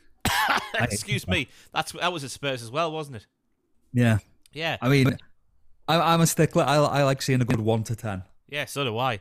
But five for a winger is a disgrace. Yeah. But Sorry, regardless, continue. He's at Birmingham. It's all, it's all right, yeah. He's at Birmingham on loan. Starts strongly, loses form. 15 appearances and one goal. Uh, in the 11-12 season, joins West Ham on loan in the championship, but a knee injury rules him out for six months and he returns to Spurs for his treatment and rehab. And then in 2012 13, he joins FC Rostov in Russia on loan and he played eight times in all competitions. Uh, returns to England, nearly ends up at QPR, but rejoins Blackburn on loan in February 2013, but only plays five times. And then, aged just 28, he's released by Spurs in June 2013 and retires a year later, unable to find a club at 29. Yeah. So everything I've seen about him, like all the comments online, people saying, obviously Blackburn fans, you know, have a soft spot for him. Other people saying that that move to Tottenham ruined his career, whether that was through his fault or not. Um, and then other people saying that whenever they met him, he's a really nice, despite this kind of image of a Jack the Lad, really nice guy. And like you said, he, he fell out of love with football. He'd had uh, a gambling addiction early in his career. He went on, I watched his interview from Fletch and Sav in 2016, and he, he's kind of upfront. He says he didn't think he had the right mentality to succeed at the highest level, uh, and said he wasn't like robotic enough to kind of block everything out and just focus on the football. He had things in his personal life and you know the problems of being in the spotlight, and he just couldn't get away from it. And he said that was one of the reasons why he went to Russia because he just wanted to just go and just play football and have it be fun again.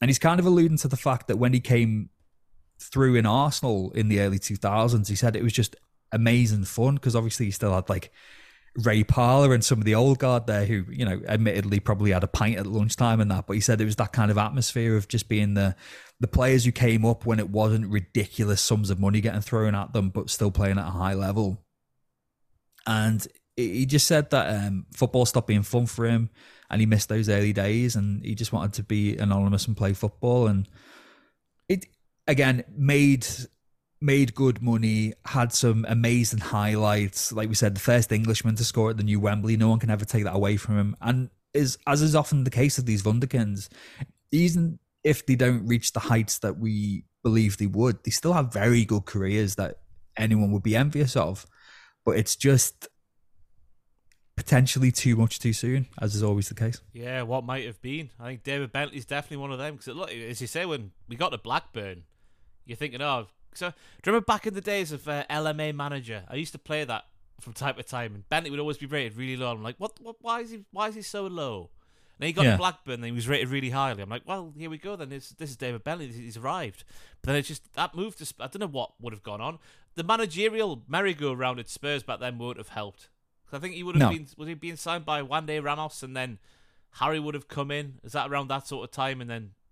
Yeah, he would- played would under Harry because it is when um, Redknapp was at QPR. He was trying to bring him back in, you know, probably from the door of his car. But it, it, it's weird that you're saying that the Spurs managerial roundabout back then, like, you know, it hasn't been going on constantly for the last 20 years. Aye, I just I can't imagine that would help in that situation. But Then he would think that Harry Redknapp would be the perfect manager for him, being a sort of Jack the Droopy the dog himself. Yeah, I, I- think another who, as weird as this sounds, another manager who may have been good for him may have been Mourinho. Um, obviously, timeline doesn't quite add up, obviously, but Mourinho, as we've seen, he can be an arsehole. He can be blunt towards players he doesn't like. But if he has a good talent there, he will put his arm around them and he will. We've seen it every club he's been at. He's gone, this lad here, best player on the planet. This lad here, best player on the planet. This lad here, I can't do without him. I think, yeah, that, that kind of close relationship would have really helped him. Yeah, because he was a, he had all the talent, but again, it was just if he says that mentality thing, I guess that is largely going to play a part when you you are playing at the top level. But damn those David Beckham comparisons, because it was never going to be like that, was it? No, exactly. Especially so soon after Beckham. We're not talking like 10, 15 years removed. We're talking. Beckham would what- have been in the squad at the time. Exactly, yeah. Because like, Beckham had that retirement after 06, but he was brought back in. 08? Yeah, but- 08, was he? Yeah, but even when we're saying when he's bursting on the scene in 2000, 2001, what, but Beckham's at Real Madrid? Or was that 2002? When Beckham went to Madrid? Yeah, 03. 03. Around there, you know I what read, I mean? I read but- the book An Englishman Abroad about David Beckham. Of course you did. You're a, you're, you're a student of the game. But there we go. That was what happened to that Wunderkind. What any any update on like what he's doing in terms of his life at the moment now, David Bentley? Uh, no, I've, uh, another thing he said when he retired at 29, obviously he'd, he'd stopped enjoying the game as much, but he'd made good money. He'd reinvested some of it. I think he was running co-owner of a restaurant somewhere in Spain. I think he's got twins as well. So he was just like, "Do you know what? Just to hang out with me kids. I don't know what he's up to now. I'm, I'm sure he probably... Get, I'm surprised he hasn't had more of a media career. I mean, He seems to have the No. personality for it, yeah. yeah, no dissing to Jermaine Jenas, but uh, David Bentley in terms of raw ability, I'd say was a better player. Yeah, but D- Jermaine Jenas belongs on the one show. I know he he hosts that from time to time. Like, yeah, you're crack, your Kavorka, that belongs on the one show. Jermaine Jenas, you boring man. Anyway, we move on from the sad tale of David. Well, it's a, not a sad tale. It's a what might have been tale of David Bentley to the Roberto Mail Baggio. Ross at holdandgive.com to get your submissions in after last week's barren wasteland. Thank you very much, everybody, for getting in contact. This week it was back to its old self, was the Roberto Mail Baggio. We kick things off. Hi, guys. At one of my old workplaces, I was asked who I support. I said Mansfield Town because it's true. Born, raised, still there. They said, no, really. What team? I said, Mansfield Town. They said, yes, I know, but who is your proper team? They were genuine. They really didn't believe that anyone would slash could support a team outside the Prem. And my question is, what are people's reactions when you tell them your team? Also, Ross, who did you support in abbreviated commas when Newcastle were in the championship? And that's from Rob. Well, let me tell you there, Rob, I had a season ticket at Newcastle United when we were in the championship. Just stick that up your ass. I was in the Gallowgate, three quarters of the way up, if you want to know. Um, but what do people say when you support the Reds? It's well, it's a boring one for me because obviously Liverpool are huge, and it's before the conversation even comes to football. If I'm outside of Merseyside and someone hears the accent, of course I need to s- state I'm a wool. I'm from the other side of the the river, but it's all the same, really. Proper proper wool to me is like Wigan and Skelmersdale way. I'm from New Brighton, which is, you know, from my old flat, I could see Anfield, so it, it's fine. But no matter where I am, it's as soon as someone hears the accent, they'll be red or blue. And I've, I've got mates who don't like football, and people just go red or blue. And rather than be like, well, actually, they just say, uh, yeah, whichever. They just pick one, if you know what I mean. But it's, I, I've often wondered the other way around, like with a Mansfield Town supporter, because I've I've grown up with you know the the privilege of having two, no matter what, how much we take the piss out of Everton, two big Premiership sides in the area. And in the nineties, obviously, um, Tranmere we were in the old Division One as well. If I ever got to Tranmere games, but I've always wondered like it's it, it's a different world to me supporting like lower league teams like Mansfield Town. But obviously, if it's if it's your local team, it's your local team, isn't it? Yeah. Well, yeah. But yeah. it's even boring. People just hear the accent and just go red or blue. And if I say Liverpool, just go, oh, okay. Yeah. Like, yeah. I'm, I'm much What the same. Like people, when they hear the accent, it's obviously like, oh, it's a, a Newcastle way in it. Yes, it is. I'm a farmer from Northumberland, but that's besides the point. Um, obviously, the reaction's very much changed since the takeover. I now obviously support Newcastle, condone everything to do with Saudi Arabian politics and how they uh, do their way of life over there and whatnot. Which you know, I think it's it's okay to sort of say no, I don't agree with that, but I also support the team that I've supported for you know 30 years of my life. Um, it's uh, a weird thing. Oh, I'd hope that more. It's a weird thing to say, but I don't mean this when I say I hope that more football fans get put in that situation because it's easy to sit back going, "Oh, I would stop supporting my football team if they were if I had no say in who took them over and they were taken over by those people, but I had no say in who took them over. I would definitely stop supporting them. There's no way I could lower myself, my moral compass to that." Put yourself in my shoes. Could you really, if Liverpool were taken over by the Saudis, stop supporting Liverpool? You'd probably say yes, but when push came to shove, it's your way of life. It has been all your life. There used to be a saying when Mike Ashley was in charge of Newcastle support the team and not the regime. And that has changed now for some reason. I don't know. But I, I, I, I think I'd still be a, a Liverpool fan, but I think my love for the game would diminish, like Yeah. the way it is in the modern game. Anyway, it's it's I it's easy to say it's not the same, but it's just it's not the same anymore, is it? anymore. I, I miss the days of Shepherd Steele being in charge of Newcastle. Brown Ale being the sponsor on the front of the shirt. That's what we need back. Yeah, the, the, old ideas that like um even for the players, whereas now it's just like ah. you know the top Premier League players dating the top pop star, but back in the day it's like, oh, is I don't know Colin Hendry and his lovely wife Melissa, who runs a salon in town. It's just It's the, world, the it? common stuff, yeah. Uh, but yeah, it's just I guess that's now the cop, the topic of discussion, um, especially after this week where the Saudi Arabia had two international friendlies. I think they were at St James's Park. I think the first one was attended by about five thousand people, and the large majority of that it appeared to be was um, like Saudi nationals who came over um, to to support their team and. But yeah, that's because there was the videos going around on Twitter about yeah, there was a like a like a supporters branch like uh, like against sports washing like protesting outside the games before which fair enough i agree with the sort of concept of sports washing um but no i agree with you know agree with highlighting the what am i trying to say you know what i'm trying to say i agree with yeah, yeah, yeah. yeah. Um, and there was like these young, you know, blonde tips in their hair, wearing their Saudi shirts. Um, Newcastle, I say fans in, in quotation marks there, just saying like, no, you- you're not right. Why don't you just support them? It's like, open your eyes a bit, you bloody tit. There's more to like life than there is just you know your football team doing all right.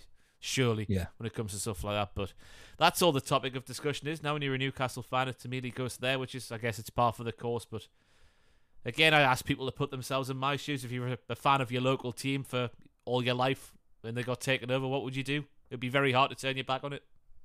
Yeah, and, and until you're in that position, you can't. You you don't really know what you'll do.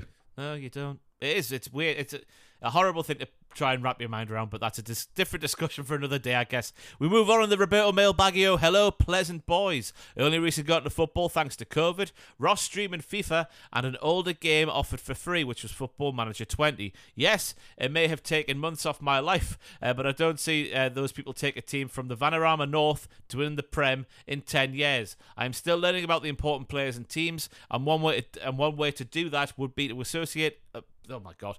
I need. I, I never wear my glasses on the podcast, and I need my glasses now. And one way to do that would be with an association game of using another sport I love, basketball. Please give me the first player, coach, or club that best fits the counterpart. Right here we go. So number one from basketball, LeBron James, who is, according to Roland, oh sorry, Roland, uh, statistically the greatest player, but fifty percent of people say he is not. I'm going to say Pele. I thought I thought that'd be just either Messi or Ronaldo. Oh well, I like. but when people people talk about the greatest of all time, for people who were there, they still say Pele. But there's others who say he's a bit of a stat pad merchant. He only proved, yes, he won a few World Cups. Let's not take that off the table. But played in the Brazilian league and then the 70s American league. Could he do it on you know a cold, wet Tuesday night in Stoke? Um, I don't begrudge people saying he's the best of all time, but like you said, the argument can be made that he was a stat pad merchant for including goals in friendlies and exhibition matches. Yeah. Yeah. Yeah. You, yourself? Yeah. Who's your LeBron James? I'd say, well, personally, Messi, but I think, you know, the bit where it says but 50% people say he's not, you've got the 50% of the people who think the GOAT is Messi, and maybe 50% who think it's Ronaldo, so I'd go for that. That comparison right there. Um, we got number two Magic versus Bird, the biggest rivalry that grew the game. In terms of global reach, I would say it's Ronaldo versus Messi for the modern game. Um, historically, I think it just all depends where you are because we've seen it grow from more. Well, we say we've seen it in general over the last hundred years. The game has grown from like local to association to you know the bigger stage. So even local derbies or whatever. But I'd say modern game Messi versus Ronaldo, and for us of our generation, probably Fergie versus Fergie, Fergie versus Wenger in Yeah. the halcyon days of the Prem. Yeah. I'd also say maybe B Sky B versus tradition. I'm trying to think of who who was fighting against B Sky B getting involved in the Premier League back in the early 90s. Uh, the the milk board. The Milk Board. The Milk Board versus B Sky B. Obviously, when the Premier League became the Premier League in 1992, that's when the game just sort of went meow. I made the wrong noise there. That was a, a rocket taken off into space. That was. That's when the game sort of went to a completely different level. So I'd, I'd probably say B Sky B versus tradition. Number three, Coach Pop, the greatest coach of all time. Bob Paisley. Next question. it's it's No. Cro- it's Cruyff, isn't it? Uh, or was it Re- Rinus Michels who brought in total football in Yeah. Holland? Ferg- you got to Um, throw Ferguson in there. I know you don't want to, but you got to. No, you've got to. Um, Ferguson, uh, Ancelotti's got to be in the conversation. Yeah, Pep. Uh, the way he's changed football, Pep. I guess you got thrown there as well. Pep Yeah. could be Coach Pop, Yeah, Coach Pop Guardiola. Pop Guardiola. But th- th- there's usually a bank of about five or six managers that come up time and again. Yeah. Uh, number four, Lakers franchise, which is most titles. Uh, t- it says most titles and tied. Lots of bandwagoners. Most annoying fan base. Well, Liverpool fan Jack it's Man United, isn't it? Yeah, Man United or Real Madrid. Um, because I think they were the first two teams to really become brands. As- As much as you may hate it, their kind of work off the pitch in, in the early 2000s was superb. Um, but yeah, like you said, uh, Arsenal fans are quite gobby. Us Liverpool fans are too. Uh, any obnoxious football fan really on Twitter is a bell end. yeah. Um, weirdly, I don't know why, but for some reason on Twitter, I get like tapped into kind of a lot of accounts from Africa and like fans of Real Madrid from places like Ghana, etc., are very gobby. I don't know why. Fair enough. I'm trying Yeah. to think who my most like annoying fan base is. Lots of lots of bandwagoners obviously changes things a bit, but most annoying fan base. I can't even begin to think. West Ham. West Ham, West Ham. Uh, West Ham with a bloody little Peaky Blinders hats on and whatnot. Annoying. Anyway, Kobe Bryant. Kobe Bryant is the next one. Top 10 greatest player with the most annoying fans. So who's like not the GOAT, but a top 10 greatest player of all time with the most annoying fans? Oh, I don't know because I, I was again thinking Ronaldo or Messi because I hate Ronaldo and Messi fans. I Messi? don't like the concept. I don't like the concept of supporting a player over a team. Yeah. And then with the whole, oh, Pessi, Penaldo, oh, Ronaldo's better because he's got a Castrol GTX endorsement. Yeah, but Messi's better because he has seven pairs of. Who cares? They're just. But that was the first one I had. What What about you? If you if we're saying not the goat, then who's your choice? Again, it's it's very different in football compared to basketball, I guess, where we don't overtly support single players, do we? It's always if they're attached to a team. Obviously, you can Yeah. appreciate players like Ronaldo and Messi for what they do on a football pitch because most can't do what they do. Um, Hmm. But I, I, I, I honestly can't think of an answer for a, a single player who's got the most annoying fans. Yeah. Yeah, It's it's just again it's it's the echo chamber of Twitter. It just makes everything worse, don't they? it does. Uh, number six, Michael Jordan, the other player considered the best. Well, there's a few candidates in this one. If we are if we are saying Ronaldo and Messi are the goats, those two, one of those two, it's Me- it's Messi in my opinion. Who are you picking? I- I'd go for Messi over Ronaldo definitely. Then you're Um, talking about you're talking about Pele is in there, obviously Maradona. Uh, Cruyff. When you said Cruyff, oh yeah, Cruyff. Um, Eric Abidal. Um, yeah, Beckenbauer. Beckenbauer, obviously, yeah, taking things forward like prime Mike Williamson did. Um, I'd I'd go for Cruyff. You know, uh, obviously, Messi, incredible. I I think it'll be a long time before people our age see anything like that again. And people talk about you know how Pele and Maradona were in their pomp, but just for the kind of ripples that they left. Cruyff changed the way football is played completely. And like we said, Rinus Michels brought in total football, but Cruyff was the kind of poster boy and he's got the Cruyff turn for God's sake. He was he's one of those players that when he died, my mum doesn't really care for football. But when Johan Cruyff died, she went, Oh, Johan Cruyff died. And I was like, You know, Johan Cruyff, mum? And she was like, Oh, yeah, of course. I was like, Oh, fair dues, yeah. She whaps out that classic Holland shirt. yeah, she cut her hair into like a kind of like Luke Skywalker hairdo. She had a nice little medallion on, waving an Ajax scarf around her head. but I think we've covered all the bases there in terms of the next, the next, not even the next category. There will be people out there who think that the players that we just mentioned there are the best of all time, but obviously we're a bit too young to truly appreciate them. I guess we're just we're going off folk, folklore, aren't we? Yeah, but uh, yeah, thank you, Roland, and uh, up the Boston Celtics. Yeah, you finished the email there. Thank you for your time. Love what you're doing and keep at it. Uh, and if you enjoyed yourself, I have more with basketball or NFL. Surprising or not, I'm learning a lot with your podcast, even if I don't know what, what or who you are talking about at first, which is nice to hear. There we go, up the rolling. We ended with the, the Ro- Roberto Mailbaggy was saying, Hi lads, Re- recently Clive mentioned his allegiance to Liverpool over England, and he's not the first Liverpool supporter who I've heard say such a thing. I find the concept baffling. I'm 100% in favour of country over club, and if it was a deci- uh, and if it was between an Australian Asian Cup slash English Euros or a West Ham FA Cup, excuse me, I'd take the international win every day. The notability and lack of monetary influence in comparisons to the club game means I value international tournaments more, even if I do adore my Emmas, which is the West Ham way of saying hammers. Uh, where do you two lay and why is your reas reasoning emotional or logical? Would you pick an England World Cup win over Newcastle slash Liverpool Champions League win? That's from Kip in Canberra. Up the Canberra.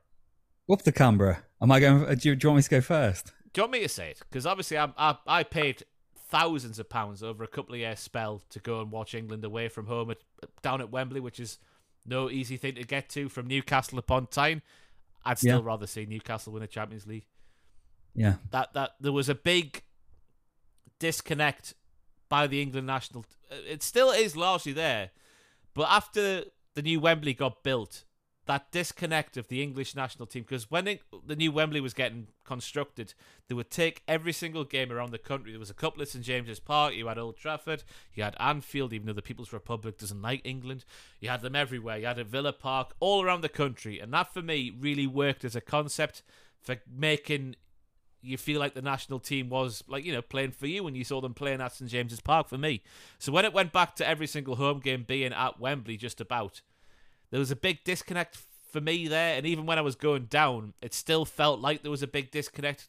Don't get me wrong, Gareth Southgate, as I said at the start of the podcast, he's done a lot to repair that, and I do feel like the English national team is something that you know I can is relate to the right word. I don't know, but Hmm. that's saying that Newcastle's the bread and butter.